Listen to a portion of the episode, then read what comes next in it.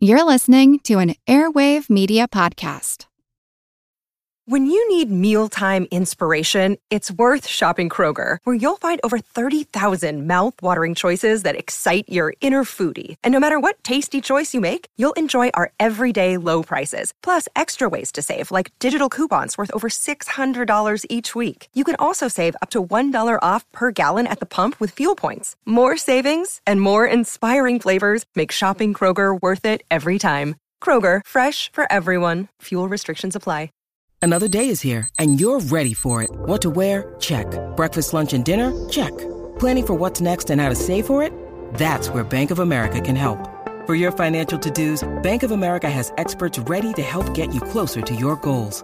Get started at one of our local financial centers or 24-7 in our mobile banking app. Find a location near you at bankofamerica.com slash talk to us. What would you like the power to do? Mobile banking requires downloading the app and is only available for select devices. Message and data rates may apply. Bank of America and a member FDIC. Hey, this is Tinian Crawford, known locally as Captain DIY, and you are listening to the Earn and Invest podcast.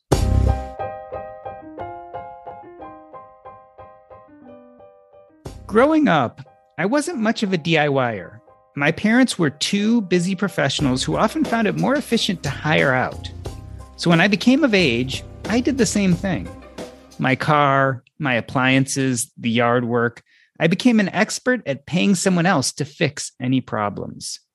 My finances were no different. Why learn how to invest if I could pay someone else to do it? This mindset was limiting, and eventually, to take control of my own finances as well as build my own business, I had to learn how to manage some things on my own. My guest today grew up with more of a DIY mindset. This eventually led to a career in the trades and even his own business. Was he better prepared than I? Tinian Crawford, aka Captain DIY, is the writer behind the DIY to FI blog, a financial independence enthusiast, and a self employed electrician. He discusses all the best and worst ways to save a buck and make your life better through DIY and the development of a growth mindset. Tinian, welcome to Earn and Invest. Tell me about this intersection between doing it yourself or DIY and the growth mindset. How are they related?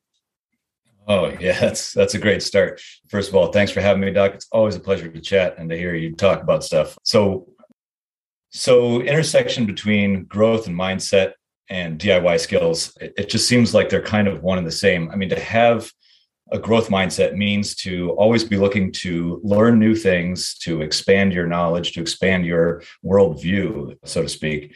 And I, think DIY skills really build into that in the sense that you always have to learn something new. Kind of always feel a little bit out of your comfort zone.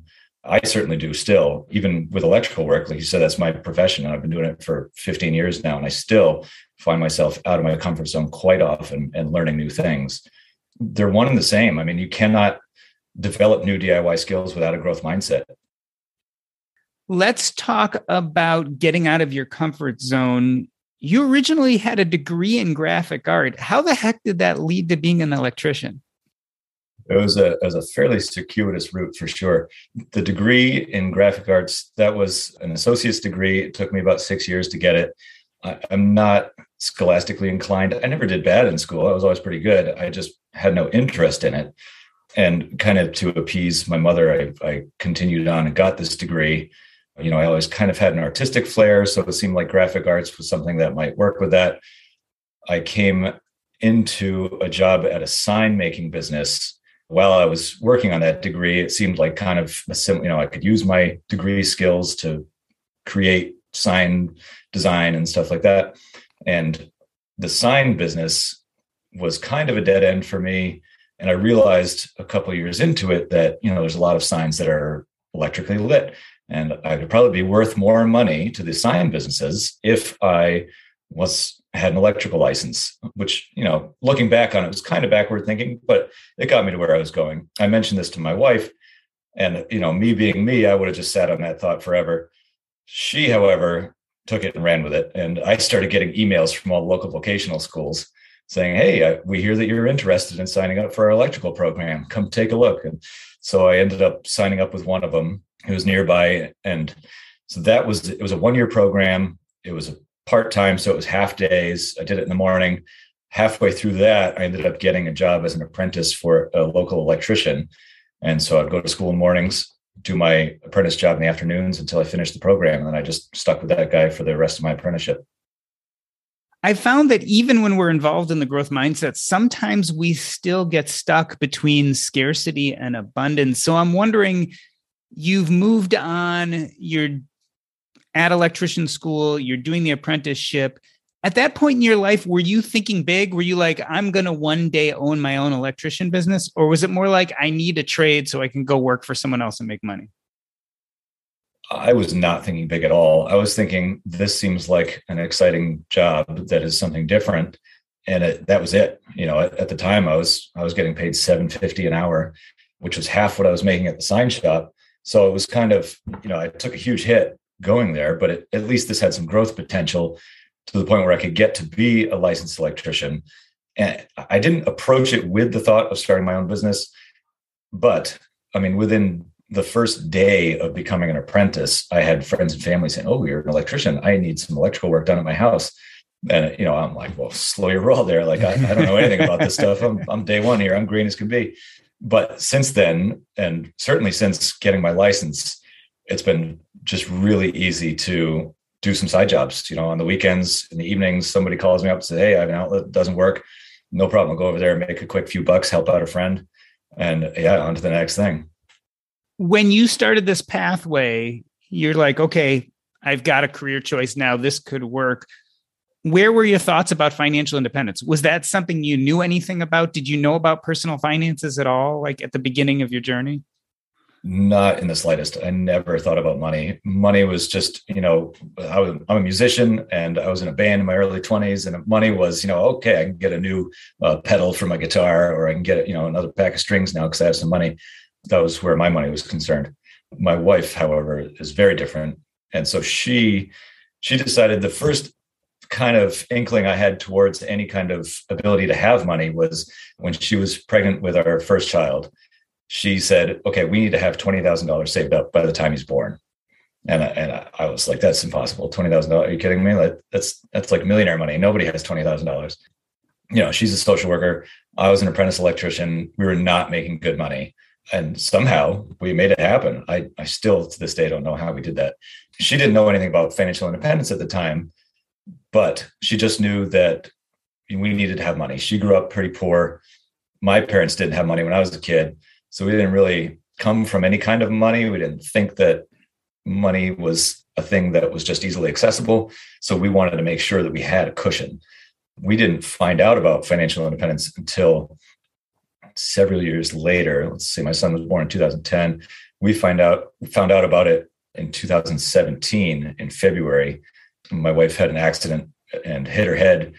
She had to lay low for a while. She couldn't read. She couldn't look at screens, and so she went to podcasts and found the ChooseFI podcast right right when they had first started up, uh, and she got way into that and you know started talking to me and saying, "Hey, you know, you should listen to this. This there's some great ideas here." at, and at that time, I was a licensed electrician. I was working for the university that I eventually got a job for, and so that was a state job. So they had a chart which was, you know, from when you start, based on your age, how long until you get whatever percentage as a pension payment plan for your retirement.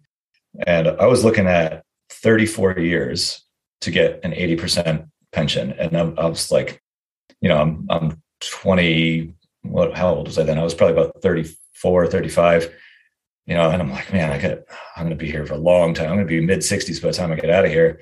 That's a long time to be doing this. And she introduced me to that. I was like, oh, yeah, this is way better. Okay, I want to do this and I want to retire now. I want to get to 2017 and that kind of change in your career trajectory. But before we do, let me just pause on that $20,000. You kind of said to us $20,000 was like millionaire money. And then all of a sudden, somehow you pulled it out how did that change your mindset at the time? Like, did you see a light bulb go off just knowing that you could accumulate that $20,000? Yeah, that really changed my approach uh, to money in general. I mean, it, I'm still not a natural saver, and I certainly wasn't then. It, it allowed me to realize that even lowly me could end up with a pretty fat bank account just through a few mindful decisions, really. It was just about rather than seeing this money and saying, "Oh, I have this money now, and I have this thing that I want. I'm just going to exchange the two. It was more of an idea of, well, I have this money and I can make more of it, and I can just put it in here, and I can still have a lot of the things that I want out of my life. I can just live a little bit more simply and a little bit more mindfully, and the money can just stay with me instead of going out into the ether and who knows. At that time, you were talking about savings. Did you think about investing or any of those kind of more advanced financial independence concepts? Or was it just like we saved up to $20,000, we can keep saving? Yeah. So we had, so we had saved up that money and then we kind of thought about, you know, what do we do with it? And we looked into investing. We had a, a local credit union that we went to that had a financial advisor and so we said to the financial advisor, you know, we're, we're looking to start some investing. We don't know what we're doing. Please help us. And he said, great. Do you want to do regular investing or socially conscious investing? And we okay, so let's do socially conscious investing. He said, great. And that was it. Those were the choices. And so he he took our money, he put it into whatever he put it into. I don't know. And for the next several years, we watched everybody else's money grow and ours kind of stay the same. it didn't really do anything. Um, so yeah, that was our that was our entire approach to investing, and all of our knowledge of investing was that just that. That's interesting. I mean, you are Captain DIY, a guy who grew up physically doing everything kind of on your own. Were your finances different? Like this was the one thing you decided to sub out to someone else and not learn it on your own. Yeah, I didn't I didn't see, you know, it wasn't a hands-on skill. It wasn't carving wood. It wasn't building a structure. It wasn't anything like that. It was it was mind work which was not in my opinion at the time a diy skill. You know i was thinking diy skills is like you know, learn how to put in a new toilet. It, it was not learn how to manage your money. That's so funny because when i look at my own trajectory it was exact opposite. Give me something that was mental and i'm like okay i can diy it. I can figure this out but give me something physical and it petrified me. So it's funny that you and I came to things kind of from a, a, different perspective. Let's go back now to 2017. You discover financial independence. Tell me what that did to your career trajectory. So here you are. You're like, I got a great job. I'm making money. Sounds like you're fairly happy with that, or at least, you know, this is what life is. And all of a sudden you discover financial independence. What was going through your head about working? When I first heard about it, every day suddenly seemed like a chore. It was like I have to get through this day so that I can get to the next day so that I can retire right now. The first thing was to cut out all of our expenses. You know, it was like we're going to live on ramen until we retire and rice and beans, and we're going to cut out our cable bill. We're going to, you know, we're going to eliminate everything. I also went looking at investment options through the the university, which they actually had some great ones. They had a 457 that was available uh, through Fidelity. So I jumped onto that. I did a, 403b uh, as well through them. And we started up a brokerage account through Vanguard. And so we just started dumping a bunch of money into that. I started putting most of my paychecks into that. There was quite a few zero dollar paychecks just because I was maxing that out as fast as I could. And so that that's kind of where we were at with that. It took a little while to kind of figure out that bare bones was not really where we wanted to be. But that's that's kind of how we started into it. I kept I didn't think about leaving the university at that point. I was still I was like I'm here. I'm just going to be here as long as I have to be here to build up enough money for us to feel like we can back off. When did the kernel of the idea form that hey, maybe I could make a lot more money and do this better if I was off on my own? You know, it always kind of was there. I don't know that I I always felt like I was capable of it. I figured that it was certainly possible to make more money on my own, but I never thought that it was a feasible thing to do for me. Certainly, while my wife was self-employed, at this point, she had started her own practice as a therapist, so she was self-employed. I was the one carrying the insurance, which was the big one. And that was, you know, I can't leave this job because we need the insurance. So that was that was it. And I was just, okay, I'm in this. I'm going to stay here. I'm going to carry the insurance. We're going to build up our nest egg. And then I can back off once we get to a certain point. Weren't really sure what that point was. but that was the plan. Which reminds me, as you're talking about health insurance, there are some benefits to being employed. Eventually, when you weighed the risks versus the benefits, you finally decided to go off on your own. But before we get there, talk to me about some of those benefits. What was kind of great about working for someone else? Oh, the benefits were great there. I got to say, the university definitely had a pretty decent health insurance package. You know, I had health, I had vision, I had dental for the whole family, which was great. My daughter had some dental problems that ended up being a fairly big deal, but it was mostly covered. We did end up having to pay out of pocket for some of that stuff because we had to go out of network to get a dentist that would take care of her. Other than that, it was it was really well covered, all of our stuff. Pretty decent health insurance package. The investment opportunities were great with the 457 and the 403b. So that was really nice. Also, being in a union gave some other benefits. The union would pay for some educational classes, things like that. If I had stayed there long enough, they would have covered my my kids' tuition if they had decided to go to a state college or a, a university, which that would have been great. So yeah, there was there was plenty of benefits to it. The job was really easy physically. It was I was a maintenance electrician, so was I was basically a light bulb changer so physically it was really really easy it was great to be able to go in when my daughter was really young you know when you got little kids you're not sleeping much. So i'd go in after a night of not much sleep and and just kind of be able to take it easy and, and not work too hard during the day which was really nice. So there was there was a lot of variety of benefits. It sounds almost too good to be true. What changed the equation? Like what made you decide okay I've been doing this, I'm doing well. There obviously was an itch to change. What brought about that itch? yeah, it was definitely a golden handcuffs. Big part of what brought about my desire to change and to get out of there was, you know, I was listening to a lot of these podcasts and reading blogs and stuff. And it, it's all about going out, seize the day, do the things that you got to do, you know, make the things happen, this growth mindset bit and here I am stuck at this job where I, can't really do any of that. Most of my time was kind of spent waiting for the next thing to do. And uh, I spent a lot of time just sitting around watching YouTube videos. And it it just it was killing me. I couldn't do it. I, I need to be busy. I need to have busy hands at the very least. And if not busy hands, then something that I feel like I'm being productive. This job just did not feel productive at all. Was there anything in your training or experience that prepared you to run your own business? Like, was this something you got taught in electrician school? No, no, definitely not. I think probably the best thing that prepared me for it was, you know, I had been doing it on the side. I've been doing it nights and weekends for six or seven years. Not a ton of it. Certainly, there were a few times. I mean, I had one summer where I, I wired in a, a whole it's called a farm stand technically, but it's it's basically a small grocery store. It was a twenty thousand dollar electrical job that I did on the side, and that was a huge one. That really kind of bumped me into the idea of well, you know, this is this is a big job, and I just did this by myself. If I can do this, you know, I can I can do anything. Yeah, it was just just doing it on the side. That's that's what prepared me more than anything else. And I have to say that the thing that I've found the most difficult has been scheduling. That's something that I wasn't used to. When I was doing it on the side, it was okay, yeah, I have, you know, Saturday, I can do it Saturday.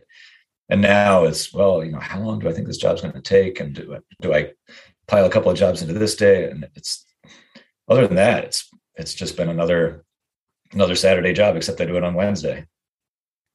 You said that scheduling has turned out to be one of your biggest challenges. Tell me what your fears were going in and did you realize those? Like, so obviously there must have been some big fears about starting your own business. Did any of them turn out to be true? I wrote down a couple of fears when I first started this. And my biggest one, what I realized after some introspection, and this took a bit, my my initial thought was, you know, a failure to succeed. I was I was thinking like, boy, I should be really afraid to to fail. My biggest fear was, what if I succeed? Then I can't say that I can't do this. Interesting. You know, Tell me about if, that. Yeah. Well, so if I tried it and it didn't work, I was like, okay, well, at least I tried it. I can go back to a nice comfy job working for somebody else, no problem.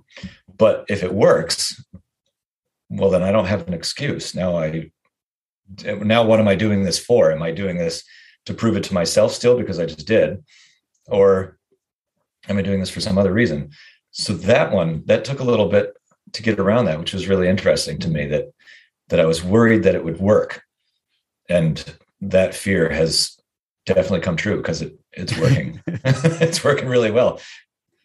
Did you so clearly you had a fear of succeeding because if you did succeed, it would cause you to ask deeper questions. What am I doing with myself? Is it fulfilling my needs? What other things should I be doing? Tell me about the process of now dealing with those issues. It is working have you found that going through the process of taking a deeper look at, at what you want out of yourself and your career has been difficult? You know, I haven't spent a whole lot of time at this point looking into what what my answers to that kind of question would be. I've been self-employed for a year and a half now. Most of that time I've been just completely underwater in terms of the amount of work coming my way and my ability to do it all this has just been a, a, ridiculous time for contractors of any type. And everybody I've spoken to is, you know, I've never been so busy. I've been in business 20 years. It's crazy. So clearly I came into it at a at a good time. And so I haven't really taken the time to say, you know, what do I want out of this? What am I thinking about it? The the time that I have spent thinking about it, it's been mostly the one thing that I really want out of it is time. I want time that's flexible my kids are in public school. There's all kinds of days off here and there. Kids get sick, especially with COVID stuff. There's COVID scares. All of a sudden, you got to be, you know, home for a while or whatever. So I needed to be able to just be available for that, and that has has proven to be a huge, huge bonus of this. I have been available. I've got all kinds of flexibility in my time. I mean, it, right now it's Friday. It's middle of the day.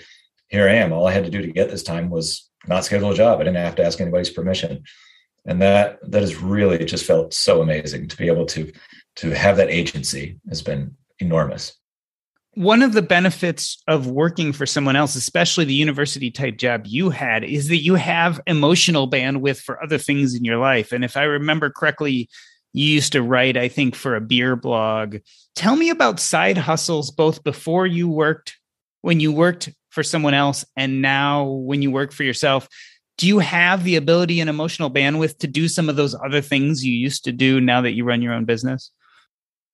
Yeah. So while I was at the university, I was writing for my own blog. There was a, a, couple of guys that started up this beer blog that I was writing a little bit for. I also started doing copywriting. My stepfather runs a digital marketing business. He was lamenting a need for a writer. He had an electrician. He's in New York. He had an electrician client his writer wasn't really working out for. He's like, oh, I need a writer. And my wife is saying, Tinian is a writer and an electrician. Maybe that'll work out. And so it ended up working out great. I was writing for this electrician. I was doing copywriting for seven or eight of his of his clients and making pretty decent money with that on the side too, which is great. I kept that up for a little while after going out on my own and quickly realized that I, I couldn't I couldn't keep it up. I, I couldn't bring myself to open my computer on the weekends at all. And that's that's where I'm at now. I I don't have the bandwidth in any form to do any kind of side jobs. And I I don't need to. I mean, I you know, if I want to make more money, the, the idea of a side job is to make a little bit more money. If I want to make more money, I take another job or I pack them in a little bit tighter or whatever. You know, it's there's no need for side jobs. Uh, my my whole job is a side job kind of.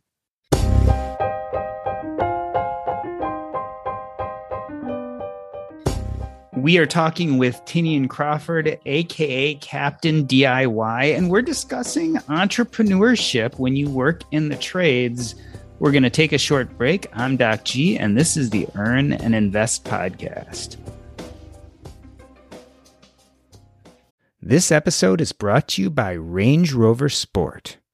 Range Rover Sport leads by example with a visceral, uncompromising, and dramatic feel this car helps you rise to the occasion. How does it do that? Range Rover Sport has powerful on road performance and commanding all terrain capability by combining assertiveness with signature Range Rover refinement. This is the car that redefines sporting luxury. The new Range Rover Sport features advanced cabin technologies such as active noise cancellation and cabin air purification, purposeful cockpit like driving position, and award winning Pivi Pro infotainment is at the heart of the experience and provides intuitive control of the vehicle systems. Design your Range Rover Sport at LandRoverUSA.com.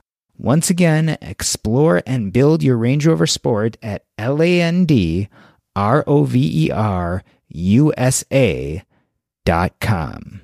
That's LandRoverUSA.com. All around the world, tech companies are innovating and driving returns for investors. OurCrowd analyzes companies across the global private market, selecting those with the greatest growth potential, then brings them to you. From personalized medicine to cybersecurity to robotics, quantum computing, and more. In state of the art labs, startup garages, and anywhere in between, OurCrowd is identifying innovators so you can invest when growth potential is greatest early.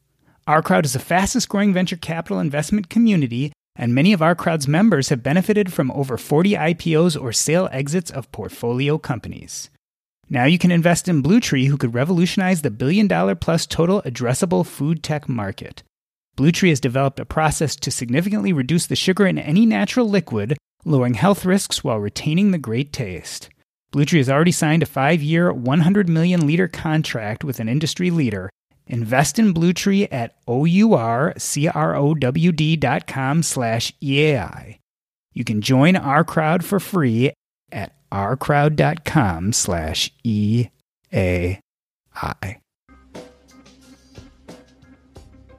Let me introduce you. Tinian Crawford is also known as Captain DIY. He's the writer behind the DIY to Fi blog. He's a financial independence enthusiast and a self employed electrician. And we are talking about going into business for yourself when you're in the trades. Tinian is an electrician, and a year and a half ago, he left his safe and secure job to work for himself. Tinian, break it down for us. What do you think are the best and worst parts of working for yourself? I'm going to start with the worst. I think the worst parts of working for yourself are the feeling that you're never really off work. There's an old saying for self-employed people, you're never done, you just decide when to stop sometimes. And it's it's so true. I mean, I can I can always open up my email and oh, I have more emails to answer, or you know, I have some phone calls to answer, or people are texting me. I get customers texting me at 10 o'clock at night I don't respond at 10 o'clock at night because you know you got to set some boundaries here. But that's that's definitely the hardest part is feeling like you're never really off. I never lost sleep when I was working for somebody else. And I definitely have working for myself. Best parts, flexibility of time is fantastic. A really big one that I hadn't thought about before is setting myself up as a I don't want to say a pillar of my community, but certainly as a as a as a member of my community, as a as a fixture in the community, you know, it's it's gotten to the point now where where there's a lot of people that know my name in the community and associate it with somebody who is reliable, does good work at a fair price, and is a good person to talk to if you have questions about things. And that feels really good. It feels really, really good to be able to have somebody call me say, Hey, I live around the corner from you. I got your name from so and so. I have this project that I need to get done. I'm really hoping you can help me out. And to be able to say yes to that, yeah, absolutely. I can get over there. I can take care of that for you. And they're so happy about that. And it just feels wonderful to be able to do that, especially when I get a phone call from a friend who says, I got a problem. This light fixture isn't working. I got my my in-laws are coming over. I need, can you, can you help me? Yeah, absolutely. I'll be right over there. This whole week I've spent basically working for close friends every day. You know, it's, it's been really wonderful to be able to do that and to know that when I get up to go to work tomorrow, I am driving to my friend's house. I'm not going to a job where it's a toxic environment. I don't like the boss. Somebody's going to be yelling at me, something like that no, I'm going to my friend's house. We're going to chat. We're going to, you know, maybe have a couple of drinks when the job's done. And it's going to be a good day. And we're going to get a project done. They're going to be happy. I'm going to be happy. I'm going to make some money. And it's all good. As I listen to you talk about kind of being a pillar or a known person in the community, and also when you mention things like time flexibility, it begs the question you know, you seem to have plenty of jobs. Scheduling is one of the big issues. Have you thought about becoming an employer yourself, hiring on some other electricians to work under you, maybe taking some of the responsibility of the moment to moment off your hands? That's definitely a question that I get asked the most. No, I'm not interested in being an employer for a couple of reasons. Number one, so as an electrician, there's a couple of levels of licensure. I hold a journeyman's license. The next level up is a master's license. As a journeyman, I can work for myself and I can have one apprentice working under me. If I want to hire more journeymen, I have to get a master's license, which is more time in school, a little bit more money, taking another test, which is fine. However, I think the big reason that I don't want to hire anybody is that time flexibility that I talked about. It's a lot harder to have that when I have to keep somebody else busy. That being said, right now, I probably wouldn't be able to find somebody to hire anyway. I mean, contractors can't can't find anybody to hire at this point. There's there's a massive labor shortage in the trades. There's a lot of people talking about. I mean, if if you want to learn about that, you can certainly listen to anything that Mike Rowe has to say. He's he's huge on this topic. He's been pushing to get people in the trades for years, and, and people are just aren't doing it. I mean, every every five people that retire, there's one person to fill their shoes, and so you know, it's trying to find somebody to work for me. I think would be more headache than it's worth. I just prefer to stay small, just me. I can be in and out. When I'm ready to pull back, I can pull back, and I, it's just simple is better. I think.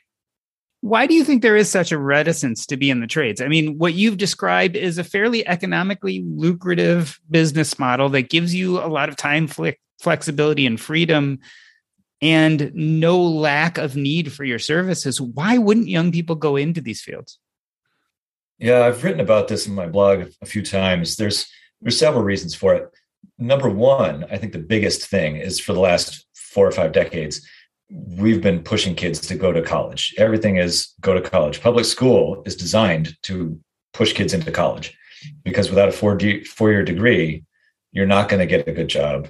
You're not going to be able to make ends meet. You know, you're not going to be able to live the American dream. So that's that's just been it. And at the same time, you know, shop class was for the kids that couldn't do economics. The trades were for the kids who couldn't do college, who weren't smart enough. That's that's been the running that's been what how people have looked at the trades for so long now that it's just kind of part of the culture. It's almost it's almost like you're you're giving up by going into the trades which is unfortunate. As you said it's it's a really lucrative career. And you know you can get into the trades in high school. You can go to a vocational school if you're lucky enough to have one near you and you're lucky enough to get in because they're having fewer and fewer slots now that they're shutting down. But if you do that, you can you can start your apprenticeship in high school. You can if you're doing something that's licensed like electrician or plumber or something like that, you can you can get your license just a couple of years out of high school. instead of racking up $100,000 in debt going to college, you're making money right out of the gate. I mean, it's right now these guys these apprentices are making 15 bucks an hour just right out of the gate. And you know and then i got a friend of mine who's a plumber. He had his license two years out of high school. He was 20 years old. He got licensed. He started up his business. He's got a few guys working under him. He's making good money and he's not even 30 yet. You know he came out of it with no debt and he's doing big jobs making good money and it's a solid career. That being said another reason I think a lot of people don't get into the trades is it can be really physical. It can be a very physically demanding job. You see a lot of these guys in their 50s and 60s that can barely walk. You know, it, it beats you up. There's no doubt about it. You do have to be aware when you go into the trades that your your work span, your work career life is going to be shorter than that of a knowledge worker. You know, it's it's a lot harder to force your body into a really physical day as a plumber hefting heavy pipes around than it is going to your desk to write.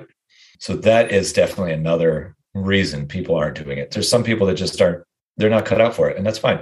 If if you're not into physical labor, maybe it's not for you. Although there are certainly trades and aspects of trades that are a lot less physical. In electrician trades, for example, you can get into communications. That's a lot less physical. That's really small wires. That's a lot of fine detail work.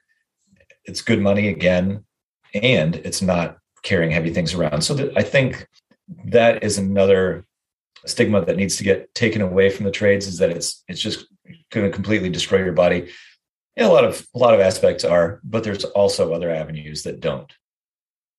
Tell me about the idea of this physicality and how it affected your decision making. Admittedly, your first job, like you said, was not nearly as hard on you physically as what you're doing now. Has the physicality aspect changed the way you think about your finances and things like retirement date?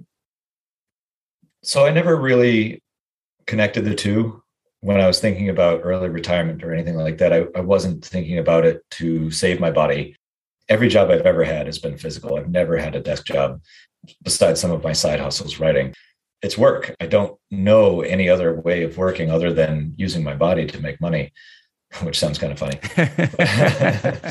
uh, I'll leave that right there. Yeah, good. um, so, and I threw myself off track with that, but but yeah, so thinking about it now, as as my financial independence journey has progressed and I've gotten older, I start thinking about it more and more. You know, I'm looking at 40 around the corner, and I, you know my knees are starting to feel it a little bit, and so I'm definitely thinking about it. Certainly, the last year and a half has been more physical than the eight years prior, but even in that time, I was really into physical things. I was always exercising a lot and and moving my body a lot. So it's it's always been there, and I always want some kind of physical movement to be in my day to day. And so, yes, I do want to retire early to be able to preserve my body. And that retirement will still have some element of physical labor in it. I'll never back away from that. Did going into business for yourself accelerate your financial independence journey? Absolutely. We've been putting money away like never before. It's been a much more conscious effort at this point. You know, I, I was able to start up a solo 401k when I went out on in my own. I've been dumping everything I can into that, which has felt really good. I think also having less of a steady paycheck. It's not the exact same amount of money every two weeks. You know, it's it's oh, I got a big chunk of money. I'm going to throw a bunch of that into the market now.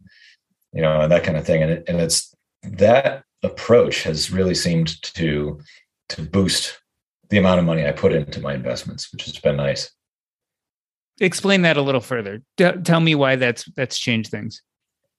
Well, first of all, I'm making more money working on my on my own for sure. Certainly, there was a lot of hidden money that I was making at the university that I didn't see. So it it feels like I'm making more money when I'm actually making a little bit less than that but I'm definitely making more money. There's no there's no way around that. So just having that available to invest has pushed me into investing more. And certainly, while I'm not I'm not into the bare bones idea of financial independence anymore. That's been a an evolutionary aspect of it that I've I've grown from cut out everything and live on rice and beans to well, you know, this kind of sucks. I still want to enjoy my life. What if I get hit by a bus tomorrow? To you know where i'm at now which is i don't really think about money all that much now. I just know that i'm making enough. I want to put as much of it as i can into my retirement accounts so i can watch that number grow. And at some point i'll feel comfortable with pulling back quite a bit. I, I don't know that i'll ever not work as an electrician. I think i'll always hold on to the licensure and i'll always do jobs here and there. I might just pull way back and only work for friends or people that I know and things like that. Do just do the jobs that I want to do, and just let my investments kind of sit on the sidelines and hopefully not touch them for quite a while. It seems like I can live pretty comfortably on just working a few hours a day with this job. Let's talk a little about the pandemic. I mean, the timing was interesting for you, right? A year and a half ago, you go into your own practice pandemic hits March of 2020. How has this affected your business or has it? When the pandemic hit, I was still working for the university. And at first, they closed down, you know, everybody shut down. They sent us home for a month, which was great. I thought that was fantastic. I was just living in my backyard and getting paid, and it was great. And I was like, you know, we'll keep this up forever. And then they started bringing everybody back. And it seemed to me like they were doing it in an irresponsible fashion. They were they just decided everybody needed to come back. There were no students there, but they wanted all the employees back. And I thought, well, this is stupid. What am I going to be doing? I'm going to be twiddling my thumbs all day, you know, risking my health and my family's health for nothing.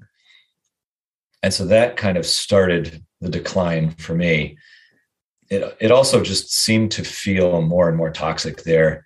Seemed like there was a lot of backstabbing going on amongst employees. And there was definitely, there had always been a culture of step on others on your way up kind of deal to to get into management positions you had to put people down you had to report people for you know doing things that they weren't supposed to do or whatever and that kind of accelerated once they started calling people back that really started to push me into the idea of you know maybe i don't want to be here anymore. Maybe i, well, I want to just do this on my own. That summer summer of 2020 the university put out an incentive package to leave early. And they said they would pay people to leave basically. It was based on how long you had been there. They would pay you a certain amount. You know for me i'd been there for a little less than eight years so they were going to pay $5000 I thought, wow, this is great. You're going to pay me to do what I was going to do anyways. And so I jumped on it. I thought, now's the time. You know, it's clearly the universe is speaking to me and saying, you've been thinking about doing this now for a little while. Here you go. Here's a big fat paycheck to go out on your own. So that that was just the the the spark that lit the fire for me. Yeah, it never hurts to get paid to leave. Exactly.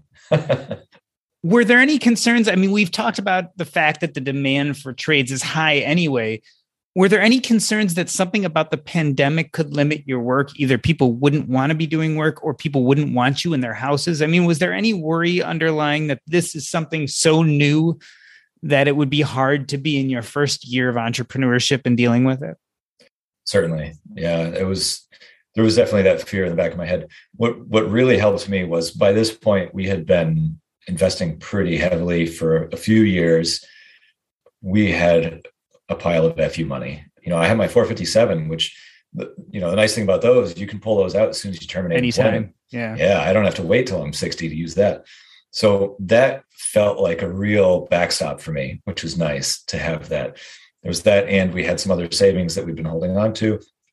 So i felt like even if this doesn't work if i if i do this i go out on my own and I can't get enough money, I have a year's worth of expenses to sit on. And so, worst case scenario, I start looking for a job. And if it takes me six months to get a job, so be it. Knowing what you know now, do you feel like you should have done this much earlier? Like, do you ever look back and say, why was I working for someone else for eight years? You know, I, I don't I don't think I would have changed it. I wasn't ready. I wasn't ready to go out on my own. And I even wrote about this on my blog and how, you know, I had thought about it and I just decided that I wasn't ready for it. And it just felt like too much. It felt like t- being too much of an adult to me. It was like I, I was really not quite there yet. Yeah. I mean, it, it seems like, as far as my experience goes, things happen when they happen. And it's that's just how it is. And it, it doesn't need to be any different way. If I had to go back and do it again, it would probably end up being the same way. You know, I, I had a great job and it had some great benefits. And I learned a lot of great things while I was there. I learned how to write. I started my blog while I was there. You know, it's I had a lot of time to kill, so I did a lot of writing. And that was great. That really helped me put my mind in a different place. Like I said, I'd never done any knowledge work. And here I was doing knowledge work for the first time in my life and really expanding that growth mindset and getting out of my comfort zone in a big way, which I, I probably didn't feel it quite as much while I was in it, but looking back on it, I can see that I really was expanding myself in a, in a big way, in a way that I never thought that I would have. And I probably never would have otherwise. I want to speak a moment about the trades in general as a path to financial independence, as well as entrepreneurship. First and foremost, Do you need to be passionate about these jobs to go into them? I mean, this is something you've been doing for a long time now.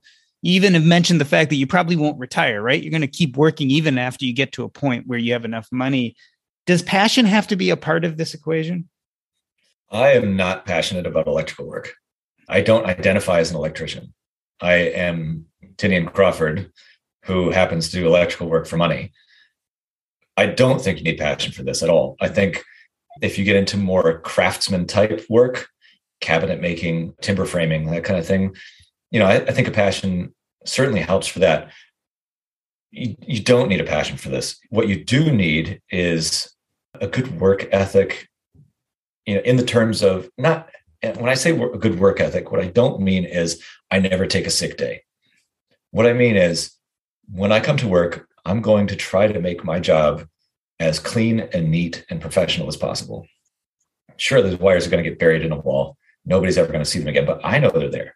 And I want them to look as good as I can. I want the, everything to be done right as best as I can for me. And that's I it's just for me to know that I'm doing the best job that I can, even if it's something that I'm not terribly passionate about.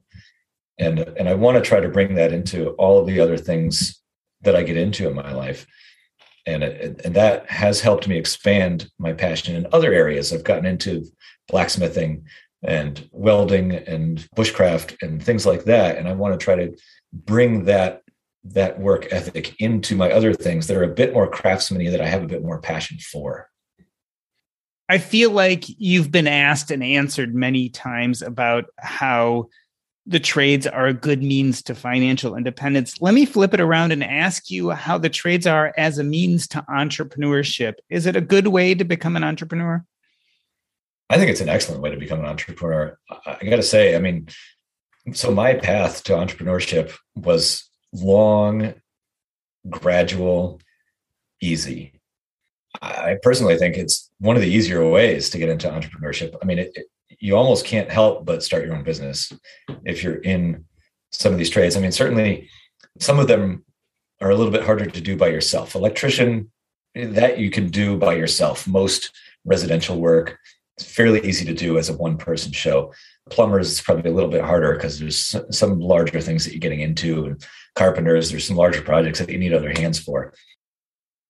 People want you to work for them as soon as they find out that you're in the trades because everybody has the job that they need done and everybody needs to know somebody to do those things i mean you can you can start as a handyman which is a great way to get into it where you can you know somebody says oh the, the lock on my door is sticking and i need some help to repair it great there you go there's a job you just made some money and you just got a customer and that person if you do a good job and you are you know at all coherent they're going to tell their friends when their friends say, Oh, this window is sticking. Oh, I, I know a guy.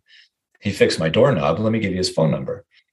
So the business almost kind of builds itself in that way. It's so easy to go to your day job, do your work, get home, have some dinner, go out, do a quick job for an hour or two, go out on Saturday morning, do a job for three or four hours and make some extra money and build up a customer base. And you do that for two, three, six years, whatever.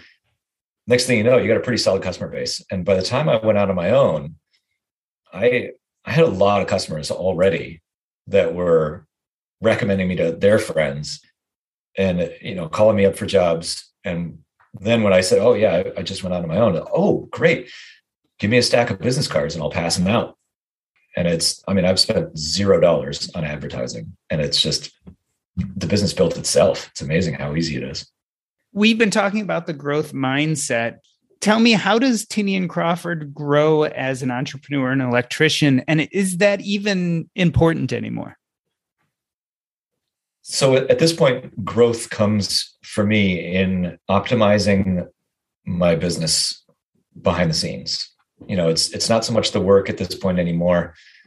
It's it's doing a better job of staying on top of my business and staying on top of returning phone calls, which I'm not terribly good at. I mean, I just now got to voicemail zero, which took me a little while to get to. And I, and I, you know, that's, that's a huge area of growth that I need is calling people back, staying on top of that, being responsible in the sense of somebody calls me up for a job, I say, yes, I can do it. It'll be in two months. That's really a tough one for me. So that's that's I think the biggest part of the growth for me is is just refining all the details of the behind the scenes that I'm just not used to. So, Tinian, I wanted to thank you for coming on the show. We're talking about the growth mindset and the DIY attitude. And as we were talking, I realized that's something I kind of did in my mental life and thought work, but didn't do much physically or mechanically. What's wonderful to see is that if you're pursuing a stable financial life or even financial independence, doing it yourself and learning the trades is quite possible. And then turning that into a business, becoming an entrepreneur is something that is out there and possible and doesn't require the expense of a four year degree. It's been wonderful to hear your story. I want to end this episode the way I end every episode by asking you what is up next in your life. And if people want to learn more about you or want to connect, how can they do that? So, first and foremost, what's up next in your life? Yeah. So at this point, just kind of trucking on here. We're keeping our businesses going. I think I'm just expanding my my non-work interests, been getting into wilderness survival recently, which has been really fun. And so that's that's kind of where we're we're looking at. My wife and I have been toying with the idea of when the kids get older, you know, moving out to the out into the woods and starting up a, a little Airbnb village and you know maybe doing some survival skills teaching and some therapeutic teaching at the same time and this and just kind of blending it all together. And it's kind of a pipe dream at this point but you know we'll, we'll keep slowly working towards something like that. And you know it may or may not happen but it's fun to think about and it's fun to to work toward it.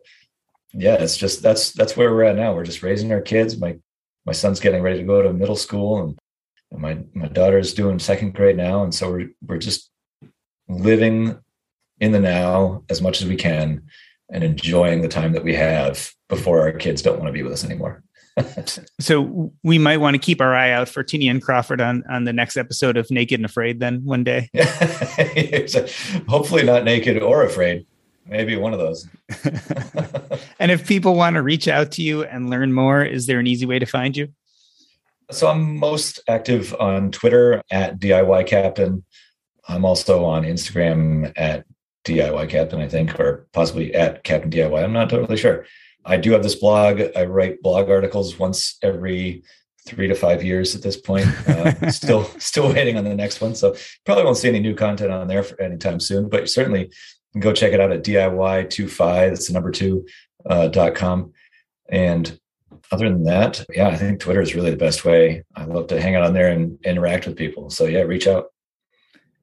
This has been the Earn and Invest podcast. On behalf of myself, Doc G, I wanted to thank Tinian Crawford, the DIY captain. That's a wrap.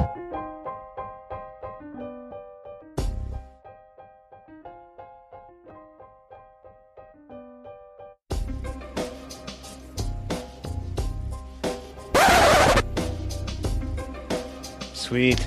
Awesome. So, is there anything we didn't talk about that you want to talk about? Anything we didn't mention?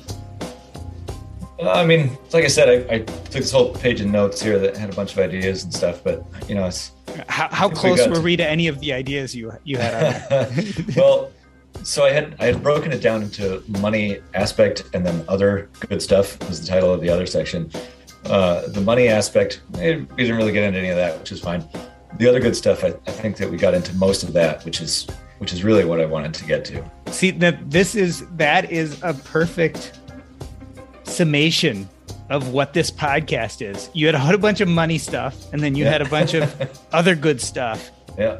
My goal is to say you'll probably get the specific money stuff from someone else but I want to talk about the other good stuff that probably connected somehow to the money stuff, but was beside the point. And so it's funny you did that. Um, I feel like I fulfilled my goals for our conversation then, because ultimately, I think we all do need to know the how to, right? And I'm not kidding myself in saying that Earn and Invest is the best place to go to find out how do you set up a 401k or how much money should be in your Roth IRA or what the perfect asset allocation is.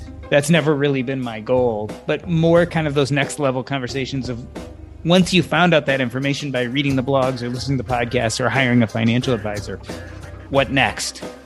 And yeah. so that was a big reason I wanted to have you on today was to kind of talk about what next because you know that interests me, right? Someone who goes into the trades, discovers financial independence and then decides to start their own business. What does that mean? Like what does that look right. like on the ground and and how right. has it made your life better for worse or worse? Um and why is it important? And to me those those are like the key conversations. Yeah, well, I remember when we first met at Camp FI in uh, Arkansas. There, I remember your your um, bit. I think it was for um, the Money Nerd podcast. You're talking about how you you kind of you realized that the money aspect wasn't necessarily the real important part of it. You know, of course, that's the nuts and bolts that kind of builds the framework. But then after that, it, that's kind of a simple thing. Like you said, you can find that anywhere. There's a million podcasts that'll tell you how to start a 401k. But it's then what do you do with it? Yeah. Which that's I think a really lot of important us, stuff. Yeah, I mean, many of us mistake money as the goal instead of a tool, right? Mm-hmm. And so the problem with that is then when you finally find a way to get money, you kind of are at a loss of what the hell do I do with myself?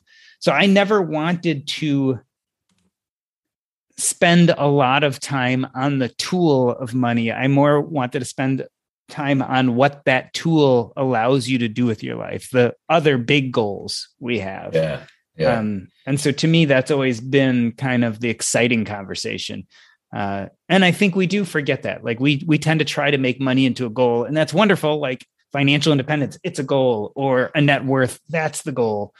But the truth of the matter is, neither of those are really the goals. Those are the tools, hopefully, that we use to build a life that that looks the way we want it to right um right exactly. and that's that's that's a lot of why i like talking to people like you because that's exactly what you're doing and the funny thing about that and we've all seen this is when you start concentrating on your true goals all of a sudden this tool becomes much less important.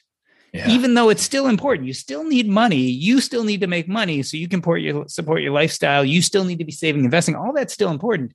But emotionally it all of a sudden takes a back seat. You're like okay well i can do that now i really want to put my brain into what does this life look like? Like what is how does it look good? And how does it look joyful? And how do i get the time with the people i want to spend the time with and really make the most of it? Um yeah and so know, yeah. It's so I've been I've been watching this show alone recently, which is where these people you know they go off into the wilderness. They have to spend 100 days out there with next to nothing and try to survive with with nothing. And what the people that last the longest there, what they find is in the first mm-hmm. month or so, their time is spent you know building a shelter, figuring out how to catch food, figuring out how to get fire. Once they have those things down, then they're like, okay, well, I got that figured out. Now it's all in inner. It's all how do I keep myself from going down into the black hole of depression and loneliness versus how do I make myself happy here? And I, I think that is the same, the same with money. It's, you know, I figured out the money. I figured out how to make money. I figured out how to invest money. Now, okay, that's all.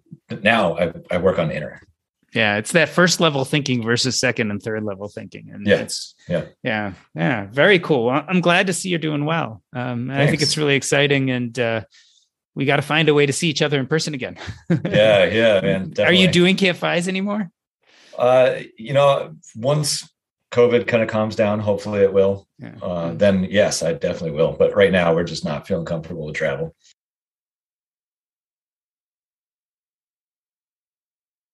Want to learn how you can make smarter decisions with your money? Well, I've got the podcast for you. I'm Sean Pyles, and I host NerdWallet's Smart Money Podcast. Our show features our team of nerds, personal finance experts in credit cards, banking, investing, and more. And they'll help you make the most of your money while cutting through the clutter and misinformation in today's world of personal finance. You'll get clarity on strategies to help you build your wealth, invest wisely, shop for financial products, and plan for major life events. Listen to NerdWallet's Smart Money Podcast wherever you get your podcasts. As a longtime foreign correspondent, I've worked in lots of places, but nowhere as important to the world as China. I'm Jane Perlez, former Beijing bureau chief for the New York Times. Join me on my new podcast, Face Off US versus China, where I'll take you behind the scenes in the tumultuous US China relationship. Find Face Off wherever you get your podcasts.